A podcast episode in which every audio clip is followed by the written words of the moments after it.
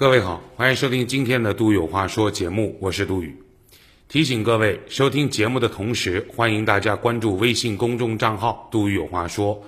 另外，您还可以通过蜻蜓 FM、考拉 FM 在线收听、下载、回听本节目。今天，我想跟各位谈一个新闻话题，叫做“自己山寨自己”。为了保护自己的品牌。避免被恶意抢注商标，不少企业注册大量自己的品牌的山寨商标。小米公司注册了大米、红米、蓝米、黑米、紫米、橙米等。阿里巴巴注册了阿里妈妈、阿里叔叔、阿里爷爷、阿里奶奶等。老干妈注册了老干爹、老干娘、老干爸、干儿子、干女儿、老姨妈。五粮液注册了六粮液、七粮液、八粮液等商标。以上新闻九月十六号《生活报》的报道。如果各位有兴趣，可以到呃国家商标注册管理局的官方网站查询一下一些知名品牌对于商标保护的重视。比如说，农夫山泉股份有限公司递交的商标注册。就有九百五十五个，其中有效的注册达到了五百六十六个。光是“农夫山泉”这四个字相关的商标，几乎已经覆盖了所有商标能注册的范围内的类型。仅在二零一八年，农夫山泉就申请了一百三十一个商标，涉及到各行各业，比如啤酒、矿泉水、汽水。以及其他含酒精及不含酒精的饮料，光是喝的饮料类的，以农夫山泉注册的商标就达到了三十三个。不仅是农夫山泉，比如说我们所熟悉的王老吉，他们那个企业就注册了王老吉、王小吉、吴小吉，呃，王老这个土等等等等这样的容易在中文混淆的地方所产生的一些商标啊。还包括京东，京东呢在知识产权方面也非常重视，光是京东两个字作为主类商标的，几乎注册了四十五个商标类别当中的所有。另外还有阿里巴巴集团，阿里巴巴旗下的商标叫做阿里家族，除了有阿里巴巴、阿里爸爸、阿里妈妈、阿里爷爷、阿里叔叔、阿里姐姐、阿里妹妹、阿里哥哥、阿里弟弟、阿里宝宝等等等等。我们能想到的所有的中国的亲疏远近的亲戚关系，前面加上“阿里”两个字，就是阿里巴巴所注册的相关的商标类别，还包括上海的大白兔，它的商标包括了大灰兔、大黑兔、大花兔、小白兔、金龟兔、银兔等等等等。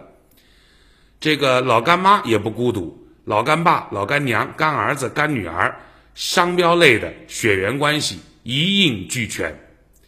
甚至连可口可乐公司除了注册“雪碧”这个商标之外，人家还注册了“雷碧”，打雷的雷，雷碧，这是可口可乐的。很多人爱喝咖啡的知道星巴克啊，星巴克基本上把字典都翻遍了，星巴克中间那个“巴”是口字旁的“巴”，它也注册了，巴克星，巴星克。辛苦的辛，星巴克，还有那个克星的克，星巴克，星巴特，都是星巴克集团所注册的。那么，为什么这些公司要注册各种各样的这么这么多的商标呢？在商标注册领域，商标注册行业有一个专有的名词，叫做防御性注册。什么意思呢？因为中国的语言呐博大精深。它和洋人不太一样，你看洋人他用字母表示，往往一看就很清楚，但是中国字儿比较麻烦。第一个有所谓的同音不同字，是吧？这个同样是个客字，有客人的客，有克星的克，你到底是哪个客啊？所以叫同音字。第二个呢，叫做这个字形差不多的字，比如说一个叫土，一个叫王。多一横少一横的问题，啊，因此商标的出现，它并不一定是用宋体表示，很多商标都是艺术字儿，有些艺术字儿呢，如果弄得稍微夸张一点，或者不管是有意还是无意的，同样的这个长得差不多的字儿，用艺术的形式一表现，就特别容易狸猫换太子，特别容易把李逵、把李鬼当成李逵。所以，在中国，这个是一个商标维权以及商标乱象出现的一个最大的问题和根源。而有些企业，它的的确确就是通过所谓的傍名牌的方式获得了自身的发展，他们就这么做了，一不小心还给他们做成了。我举个例子，我们非常熟悉的，也是中国的一个品牌，叫做乔丹。乔丹和迈克尔乔丹半毛钱关系都没有，但是乔丹这个牌子，他在营销过程当中或者起名字的过程当中，他安的什么心？在最开始发展的路上，是不是有所谓的蹭明星、蹭热度这种现象？我不做评论，大家心中其实都有数。只是中国太大了，明明和迈克尔乔丹没有半毛钱关系的那个乔丹。用一个非人的形象作为它的商标的时候，在中国传递到三线、四线、五线、六线城市以及广大农村地区的时候，有多少人会真的觉得它跟乔丹没有任何关系？还包括你去中国很多这个三四线、四五线的县城，他们的那些县城的超市看一看，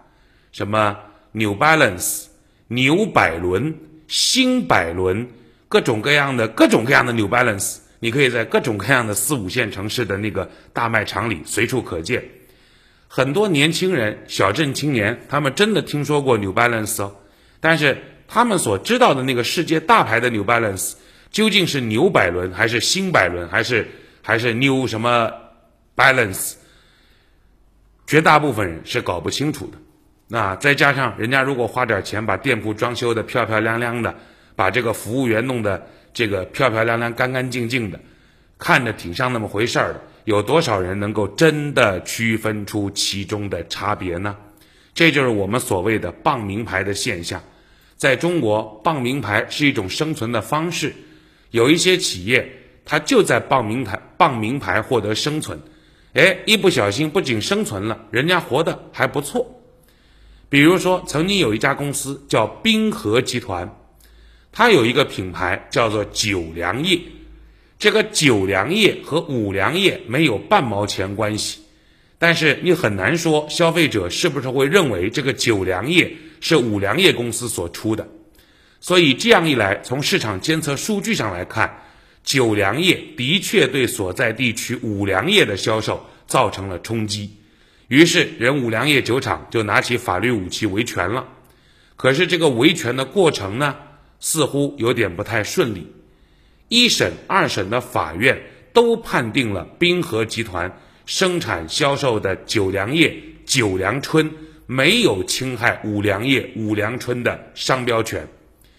最后没办法，五粮液集团向最高法申请再审之后，最高法认定九粮液“九粮春”侵权案再审的判决，做出了这样的指示。所以你看。一波三折，是吧？企业如果要进行维权的时候，耗时间、耗精力、耗财力，而且打个官司不是那么容易的。从准备材料到正正式进行开庭，到最终宣判，一审、二审，甚至打到最高法，有这个周期有可能非常长，有可能是几年的时间。只要最高法的法院判决没有下来，我始终可以用我的酒粮业的商标继续销售我的酒。我就摆明了打擦边球，只要法院的这个判决书没下来，你拿我一点办法都没有。等到法院书判决的这个判决书已经下来了，那也无所谓。我在我叫做用时间换空间，最终判决下来了，说我九粮也侵权，那我就不用了呗。但是这个两年、这个三年、这个五年，我该赚的钱一分都没少赚呢。那对于名牌来说，其实它自身的利益就获得了一个巨大的损失，对吧？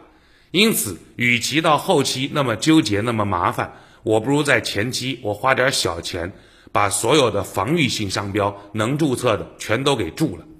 所以这样一来，就导致我们现在所看到的这样的情况和这样的乱象。一个正规品牌要把自己能想到的所有的可能山寨自己的名字，夯不啷当一口气全部给他申请掉，啊，所以讲的好听一点叫防御性注册，但是换句话来说，讲的难听一点，这其实也是一种无奈。但凡有丁点办法，但凡有丁点的可能，我何必要这么费劲巴拉的在这折腾呢？所以，我们也是要提醒有关部门，应该要完善相关的商标注册制度，应该要规范相应的商标注册行为。在进行商标注册和商标审审批的过程当中，我们应该加大把关。只有把源头彻底的把关给把死了、把严了，才有可能。我们不说杜绝啊。叫做大大减少这种恶意注册形象现象的发生。如果恶意注册的现象少发生，那么企业这种无奈性的所谓的防御性注册，连可口可乐自己都要注册雪碧和雷碧这样的情况就会大大减少。某种程度上，这是一个市场畸形的表现。就像我打个不恰当的比方，就像一对夫妻生了一个畸形儿童。这当然是个不幸，那么这个不幸，我们要总结和反思的，就是我们要在婚姻制度上，我们要在生育制度上，在源头上加大这个知识的普及，让畸形儿生下来的几率大大的降低，而不是一个劲儿的在源头上不断放水，畸形儿越生越多。最后不得不去研究我们如何让那些畸形儿和未来越来越多的畸形儿能够活得更好，这当然是一个议题，但是在源头上把控，这样的悲剧不是会减少的多一些，再多一些吗？今天杜宇有话说就说这么多，更多内容微信公众账号杜宇有话说。